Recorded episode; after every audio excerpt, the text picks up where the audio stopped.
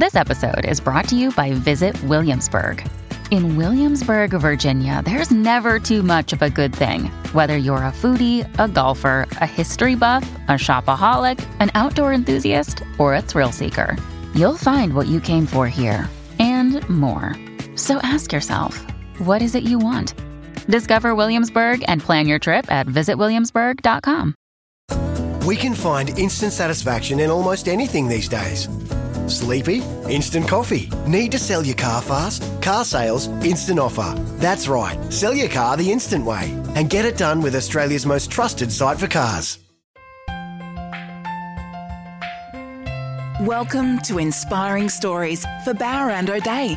Don't miss out on the little moments because the little things are everything. Hello, my name is Tim McMillan. Welcome to another episode of Inspiring Stories brought to you by Bowra and O'Dea. Don't miss out on the little moments as the little things are everything. In this episode, you're going to meet someone who's had a truly adventurous life, a very Australian way of life, uh, and one that few of us, I dare say, can truly comprehend. One that most of us might only have read about or seen on a screen. A story that starts in the harshest and most remote parts of the Australian outback. Uh, my guest became a lawyer and worked on the infamous Lindy Chamberlain case, and later found herself working in Europe, mostly in Prague, during a time of huge upheaval uh, in the Czech Republic. Also spent many years living in Western Australia as well. She's released a number of books uh, based on her life stories, uh, but for the time being, we're going to hear those stories straight from the author herself. So, hello and welcome to Tanya Heaslip. Hello, Tanya. How are you? Hello, Tim. What a wonderful introduction. Thank you.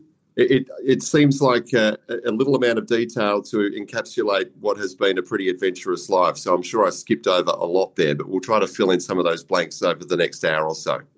Hmm, thank you.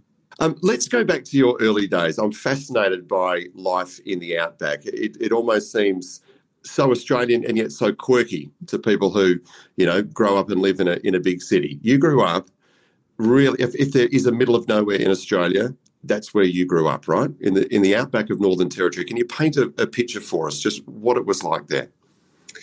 Central Australia, the heart of Australia and the heart of the outback. So this was the 60s and the early 70s, and it is hundreds and hundreds of miles of nowhere. Uh, it's semi-arid, surrounded by arid witches, you know, defined as desert, hundreds of miles of nothing. So um, this land, to me, was all I knew. And for bush kids, it is all they know. And it's this most wonderful playground. So you can imagine the former inland sea, which is what Central Australia is, red, red, red dirt, these magnificent old folded MacDonnell ranges, gullies, um, upside down creeks. So all our creeks are white sand with the river running underneath, uh, and you know, uh, nine annual nine inch rainfall, whatever that is now in, in millimetres, not much. Uh, and it was cattle, so that's that's what Central Australia um, uh, industry. There was no sheep. That, in fact, some people tried sheep in in the early days of pioneering, but the dingoes soon put pay to that. So cattle, Poll Hereford, which are a British breed, but remarkably they do well in even 45 degrees summer, and of course cope during the, the desert winters, which at night are freezing and below zero. So this red wild land of white gum trees and huge blue skies, not dissimilar in some ways to the Pilbara, uh, just was a magic playground. And we lived on horses. We spent all our childhood mustering cattle because the children on a cattle station are the reliable base workforce. The stockmen would come and go. Many of them were drifters, you know, back in those days. But we kids were there. And so we had to learn to work cattle, work yards, fix fences, fix bores. We were little men doing big men's work. And it was, completely normal for school to be put aside and us to be sent out into stock camp for sometimes three weeks at, at a time because the priority was, uh, was all around cattle and yeah. getting the cattle to market. So that really was the life with a little bit of school thrown in for luck. well, you obviously made the most of that brief amount of school that you had, Tanya. I have to ask though, how on earth did your family end up trying to make something of this incredibly harsh terrain? Oh, you know, that is such a good question. They were pioneers, I think, without realising it. So they were both from the Flinders Ranges in South Australia, which was mm. sheep country, saltbush sheep, sheep country. Mum wanted adventure. She wanted to escape the conservative South Australian country town life that she'd grown up with. And so she went to Alice Springs and worked as a governess on a cattle station in 1957, which back then was like going to the other side of the world. And her mother wept, and the entire town said she'd been murdered and never seen again. Anyhow, she just had the best time of her life. She loved the freedom, this space. And up there, the territory was just full of people who'd come and everyone was accepted. They'd come from all parts of Australia. And so she went back, and when dad, uh, they were childhood sweethearts. When he persuaded her to marry him, she said, on the condition we go back to the territory. So that that was the deal. And um, what they did then was start looking for properties, but they were just a young couple. Uh, there was a 10 year drought in Central Australia in the late 50s and early 60s. And then miraculously, this little block, which is what we lived on, came up and it was going cheap because of the drought.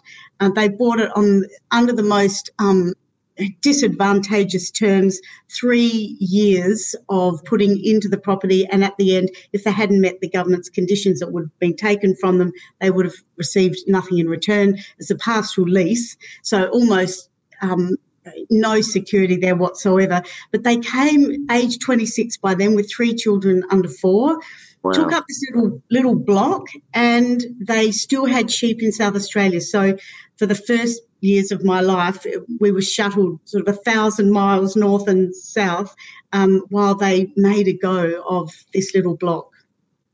I understand Dad was quite a tough customer. Dad was very tough.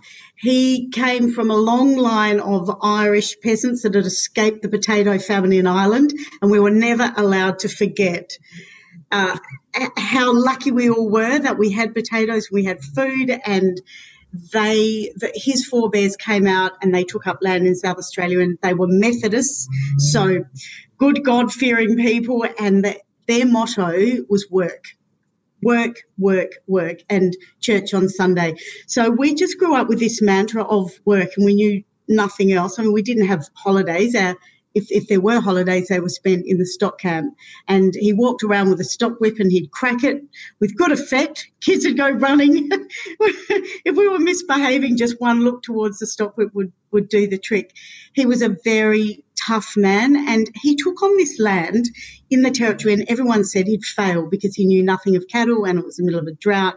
But he was a very astute businessman and he realized quickly he needed to learn how to work the land and then to innovate. So he before many other people did, he was putting in fences and he was putting in extra stockyards and sinking bores and always living on the edge of the mortgage, of the overdraft. So money was constantly tight and um, there was just always that fear that we could lose everything. So he worked harder than anyone and drove us all. You mentioned that you didn't get to spend a lot of time at school or mm-hmm. focus on your education, and yet you've been held up as a bit of a, a poster child, if you like, or a poster person for uh, for School of the Air, which is a fantastic institution in Australia. Uh, tell me how, how it worked for you. I mean, how often did you actually get to sit down? Mm, well, back when I was studying and when, when we did get into the schoolroom, this little stone room just off the homestead, me, my sister, and my brother, and a long suffering governess, because mum was inside cooking beef for about 20, 30 you know, stockmen at any sitting.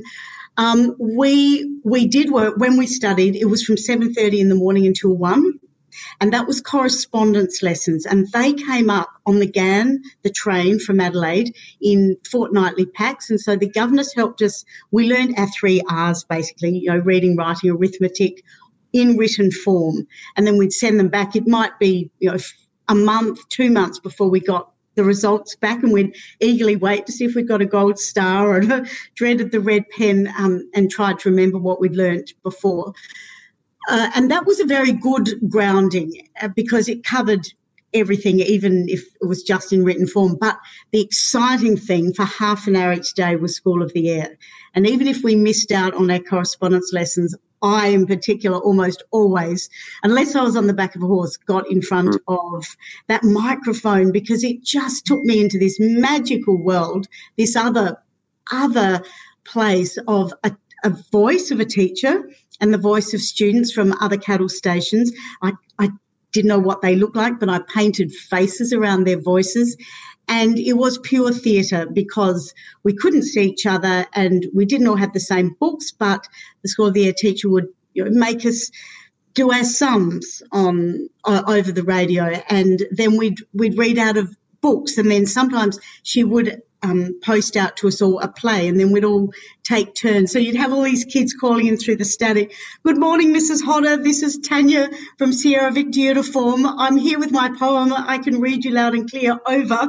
There were lots of overs. You'd have all these kids' voices diving in through the static, and it was just the most wonderful way of engaging with something bigger than this very isolated world that I had at home because it was just my family and the stockman and our friends were the dogs and a Joey and you know, a little potty calf and our horses.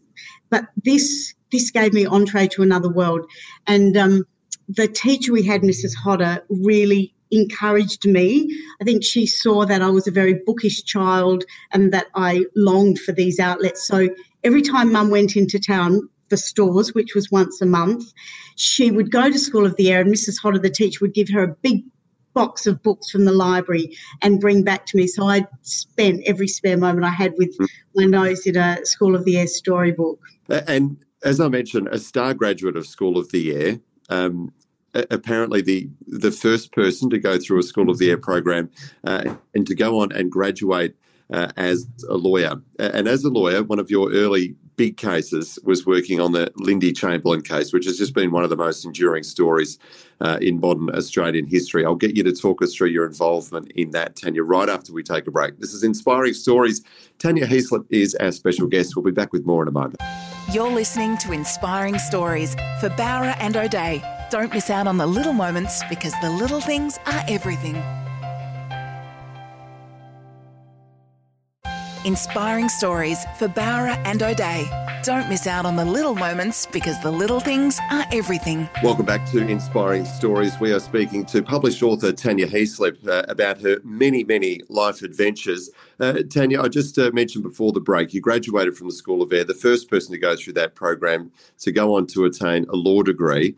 Your first big case uh, as a junior solicitor, the Lindy Chamberlain case. That's a big mm. one a huge one. It it, it was such a, a, contrast going from a School of the Air student into something like I mean, obviously there was a um, there was secondary school and university, but it seemed like a huge leap, and at the same time, it seemed entirely appropriate that my very first gig should be an event that had happened just south of Alice Springs, where I grew up. I'd begun as a junior solicitor for the Crown. I was very homesick after boarding school and law school. I really wanted to come home. And uh, so I went to Darwin, and this very unfortunate tourist fell off Ayers Rock, as it was called then, and mm-hmm. died. And they found Lindy Chamberlain's uh, Azaria Chamberlain, sorry, his matinee jacket at, at, right next to the body. As a result, Lindy was let out of jail immediately because she'd always maintained Azaria was wearing this matinee jacket.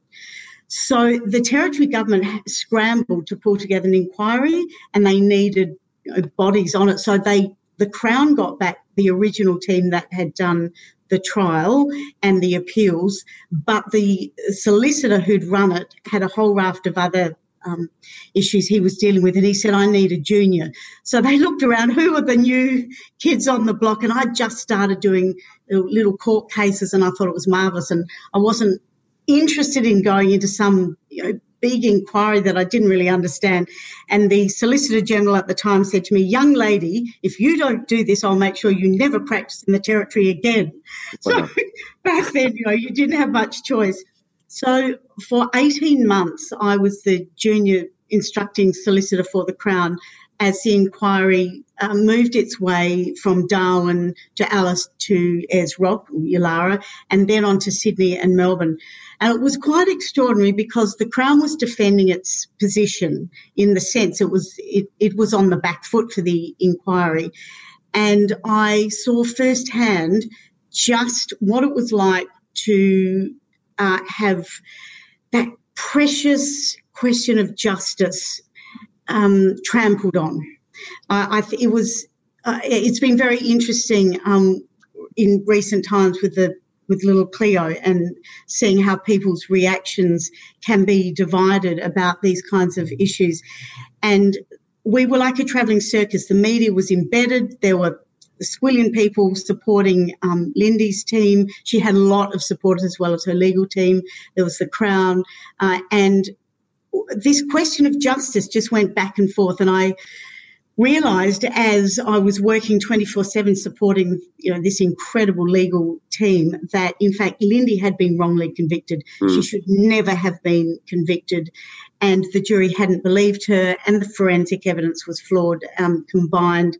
She was sent to jail, and she never should have been. So that really opened my eyes to trial by media. It was the first trial by media in Australia how easy it is for public opinion to be swayed um, by you know, prejudice. And Lindy received every kind of prejudicial attack you could have imagined.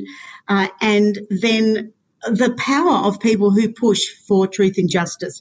And of course, her team were on the other side to us, but they bit by bit unravelled the Crown's case and demonstrated that Lindy and Michael should never have been convicted.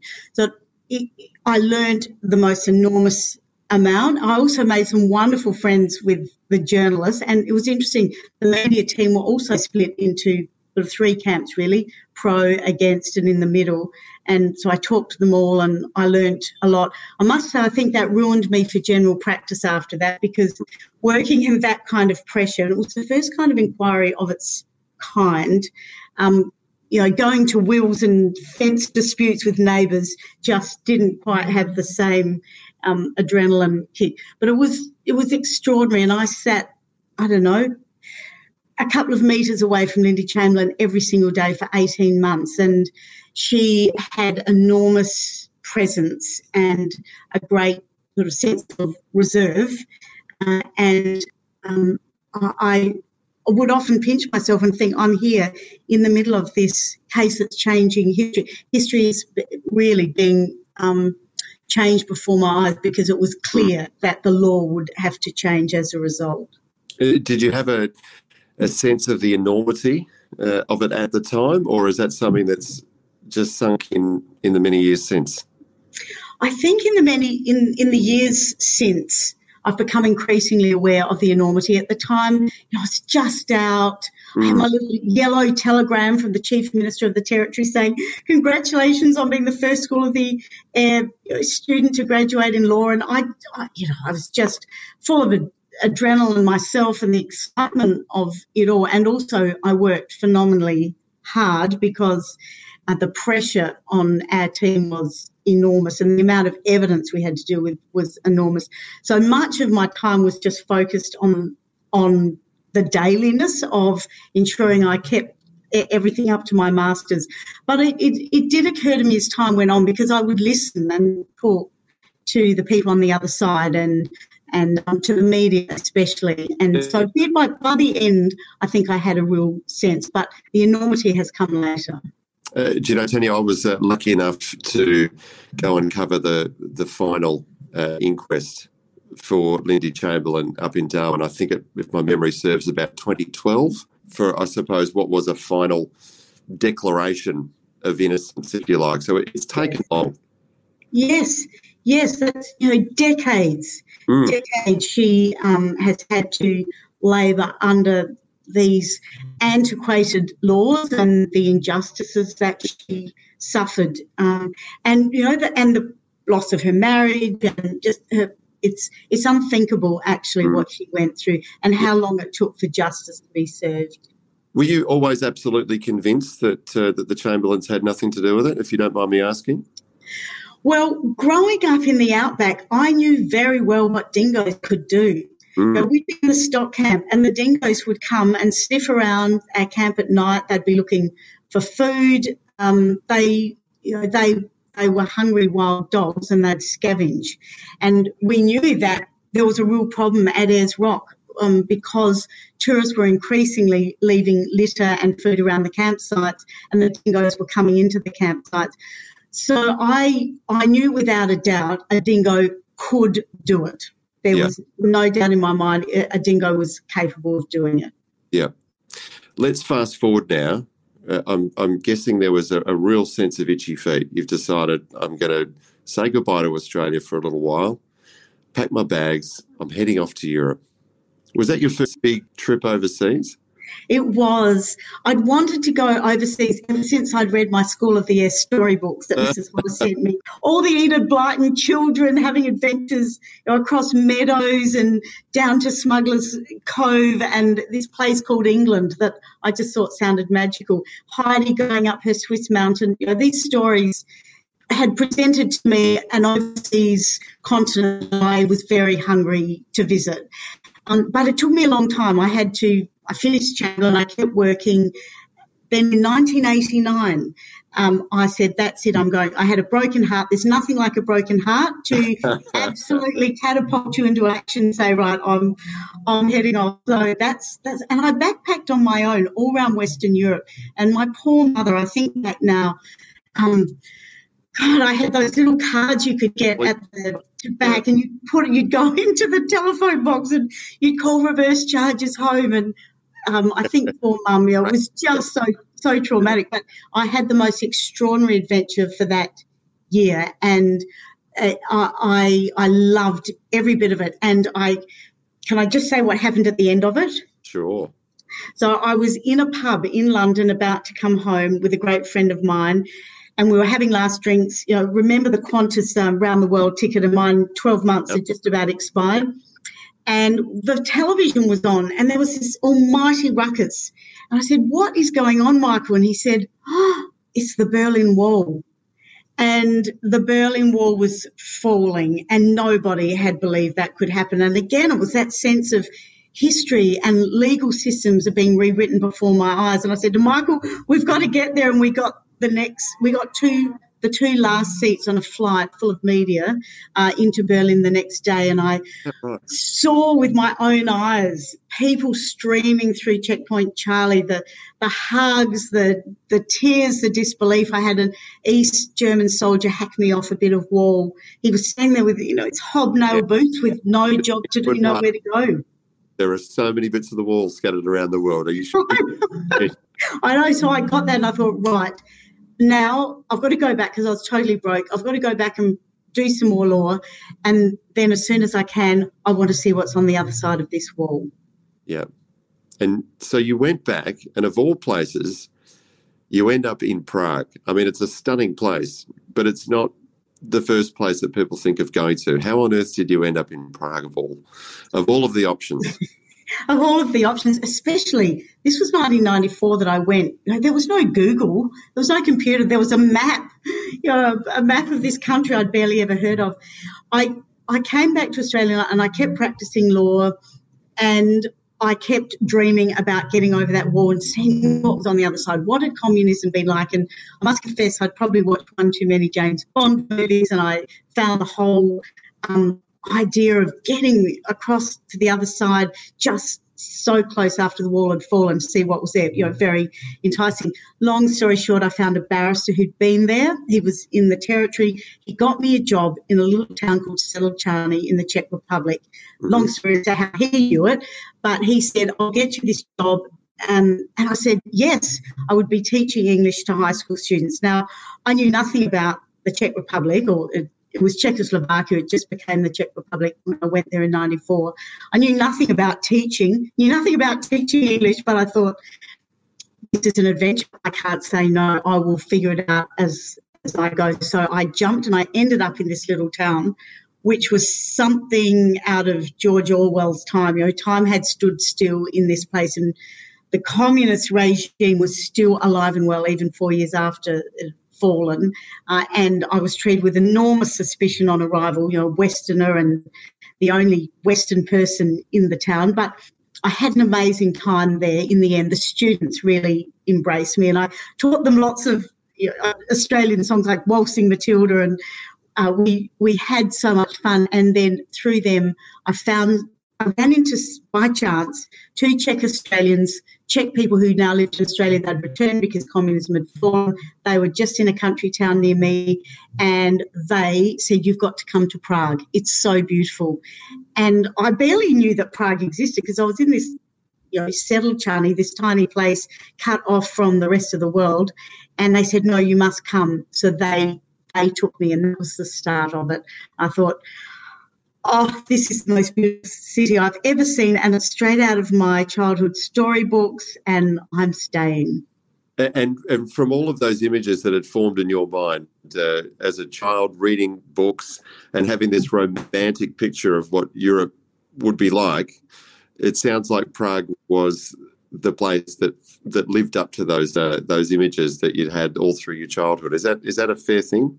That is absolutely right. I never actually thought such a thing could happen, but when I walked into Staroměstské náměstí, the old town square, I felt like Alice falling through the rabbit hole. It, it was the most extraordinary feeling. I've never experienced anything like it before or since. I felt like I was inside a Grimm's fairy tale or inside one of my storybooks. It it was like a movie set. I thought this can't be real, but it was real. This you know, 11th century old city. So um, it it was all and more that I could have mm. imagined. So beautiful. And and you've dedicated one of your books, uh, Alice to Prague, yeah. um, entirely on that adventure, and it sounds magical. So just before we go to another break, Tanya, I have to ask, why did you leave? Very, another broken heart. I, look, I had this amazing time. I taught judges of the High Court and the Minister of Justice and the head of international relations English. I, I created this um, uh, legal English consultancy and I could have stayed there forever, but um, it was actually very difficult. I, I was broke. The working as an expat there, even though I was working with the Czech people one on one, I think I got twenty six dollars a month, something like that. Wow. Yeah, and I had a mortgage back in Australia, and bit by bit it was not being paid. But I fell in love with a Czech man with blue eyes, and he quoted poetry under the moon and played guitar. And I thought I will stay here forever. But in the end, I did come to realise that it probably wouldn't last. And and the city was a fairy tale, and my life there was fairy tale in many respects. But I also realised I could never actually fully be the person that I'd trained to be back in Australia. I could never fully practice law, and the language was incredibly difficult. So, all those sort of reasons came to a head after about two and a half years. And I came back to Australia, but I kept thinking I would return, and I went back over and over again. I've been back so many times. I still love it almost as much as ever. It's still a stunning place, but broken, broken hearted. Two good reasons, I suppose, to uh, seek a new adventure. Uh, we'll we'll take another break, Tanya, if you don't mind. After that, um, we'll talk about your adventures in Western Australia, uh, another chapter uh, in your incredible life. This is Inspiring Stories. Tanya Heaslip is my special guest. Back with more after this. You're listening to Inspiring Stories for Bowra and O'Dea. Don't miss out on the little moments because the little things are everything. Inspiring stories for Bowra and O'Dea. Don't miss out on the little moments because the little things are everything. Welcome back to Inspiring Stories. Tim McMillan is my name. My special guest uh, is published author multiple times in Tanya Heaslip. We're hearing about her many, many uh, life adventures. Uh, saying goodbye to Prague, Tanya. Um, sometime after that, you find yourself for the next chapter in the Wild West, Western Australia. What brought you to Western Australia? Again, of all the places that you could seek new pastures around the world, Western Australia was it. Yeah. Uh, again, and I think this has happened throughout my life the right person at the right time. Mm. So I'd come back from Prague. I was very brokenhearted. I, I was back into my old law firm um, in the territory, listening to Smetana and Dvorak and the other beautiful Czech composers at night, and yep. weeping for this this land and this culture I left behind, and thinking, why am I back? You know, dealing with DUIs and you know all the other tiresome legal issues, sorting out people's problems. Uh, and I'm, I met um, a colleague who had done some work with me in the territory on some land rights cases. So because I'd grown up there and I had that connection with the land and a lot of people on the land, uh, I I also did a lot of um, land rights type work. And this colleague of mine had started um, in WMC in Perth, and she said to me, "Look." Um, you should come across to the west. There's lots of this work, and um, it would be you know, exciting. And I was so unsettled and I thought I do need a new adventure. So I went for three months. I just jumped again. Again, my career seems to comprise of a lot of jumping without much forethought. Uh, I ended up on a couch in somebody's room in Innaloo and then did this three month contract at WMC assisting. It was just after the Wik decision came down. You might remember right. the High Court decision, which looked at um, the interaction of pastoral uh, rights and um, native title rights. So, because of my background, uh, I worked on that, and that contract ended. But then, um, essentially, I was headhunted into what it's still the Chamber of Minerals and Energy to work on what was known as the Wik 10 point plan that was put forward by the Howard government at the time, and um, WA was looking to shore up its interests.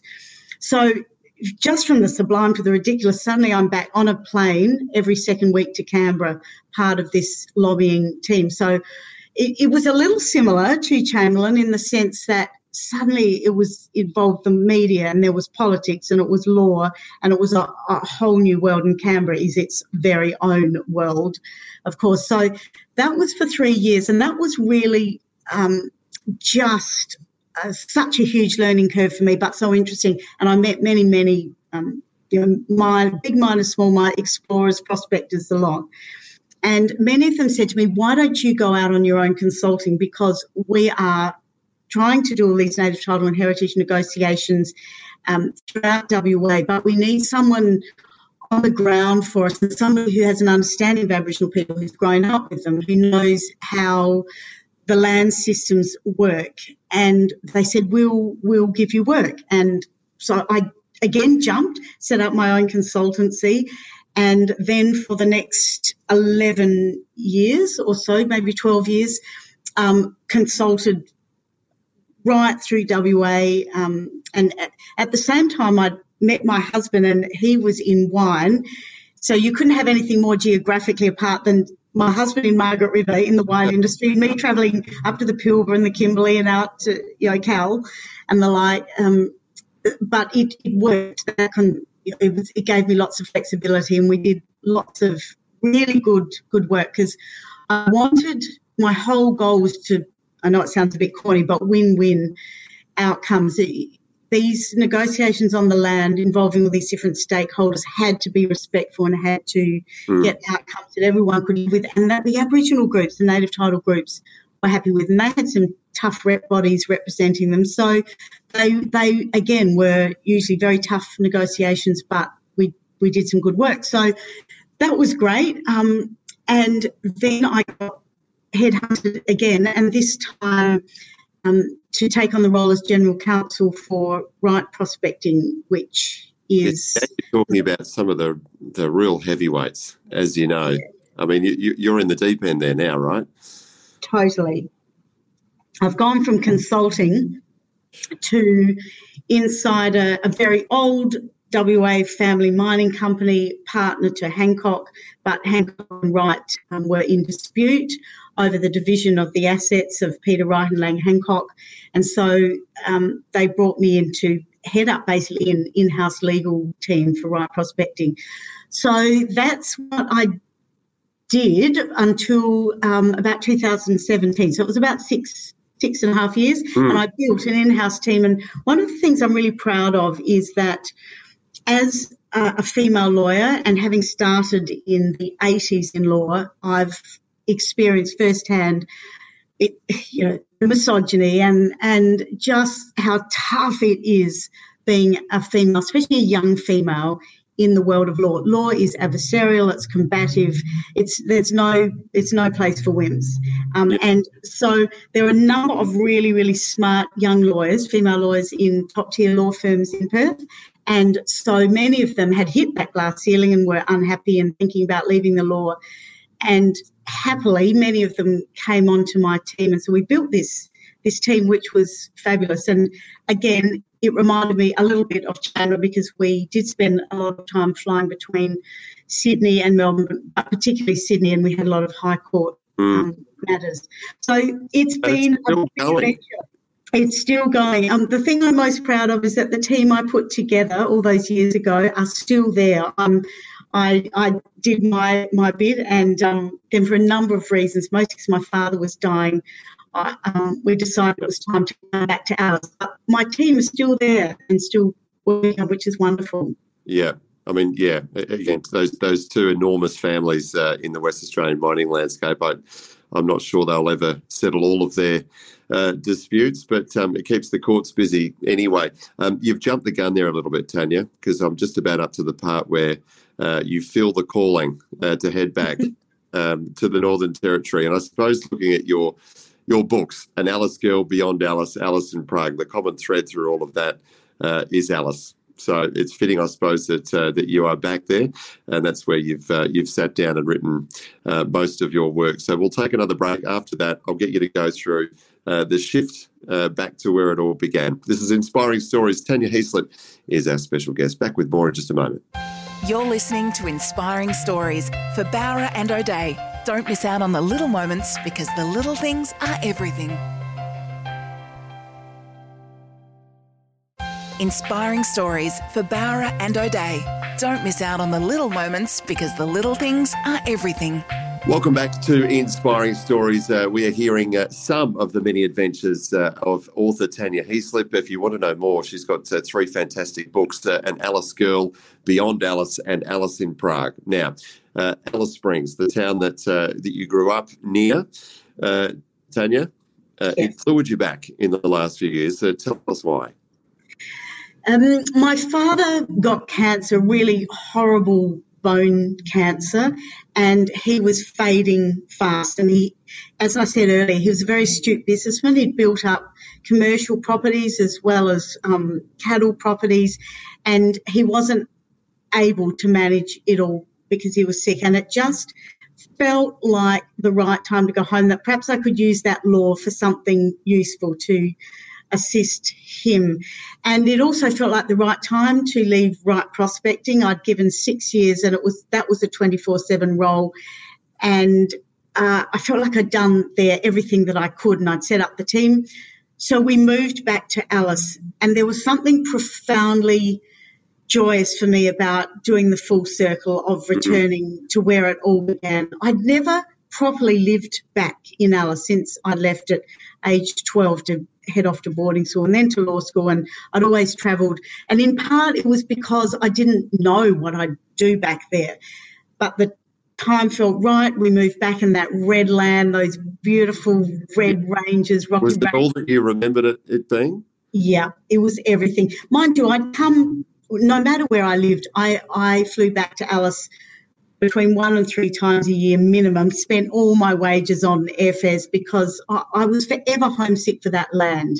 Mm. And I mean, luckily, the Pilbara places in the West uh, filled that need um, to a certain extent, but there was nothing like flying home. And then knowing I could stay, I'd always gone home and then had to leave, but this was coming home. And um, so I took over dad's businesses and worked with him up until he died, which was a really long and horrible process. But it felt very good to be able to do that and to bring all my life skills, the commercial, legal, um, strategic skills that I'd learned along the way in, in the corporate world and from travelling um, to assist the family. But then I also thought this is my chance to record these stories that I'd been wanting to record for so long. Now, Alice to Prague, I'd been jotting, I'd been working away at that for about 15 years, the whole time um, that I, well, not the whole, but uh, I started it in the West. I started in Margaret River actually. Mm. And then I just kept working on it and I received constant rejections. I'd send it out and it'd get rejected. But when I got home, I thought, right, this is the time. And um, I found a fantastic publisher, well, Allen and Unwin, who said to me, look, what people really are interested in, most readers in Australia, because they live on the east coast, is what the outback's really like. So that's the that's the story people really want to, to read. So I ended up getting a two book deal, which is every author's dream, mm. and I mm. couldn't believe my luck. But that first book, I then pulled, I reworked so that it was all about growing up in Alice, going to Prague, a bit of a compare and contrast with all the stories of Prague and the love affair and just the beauty and the magic of of that world.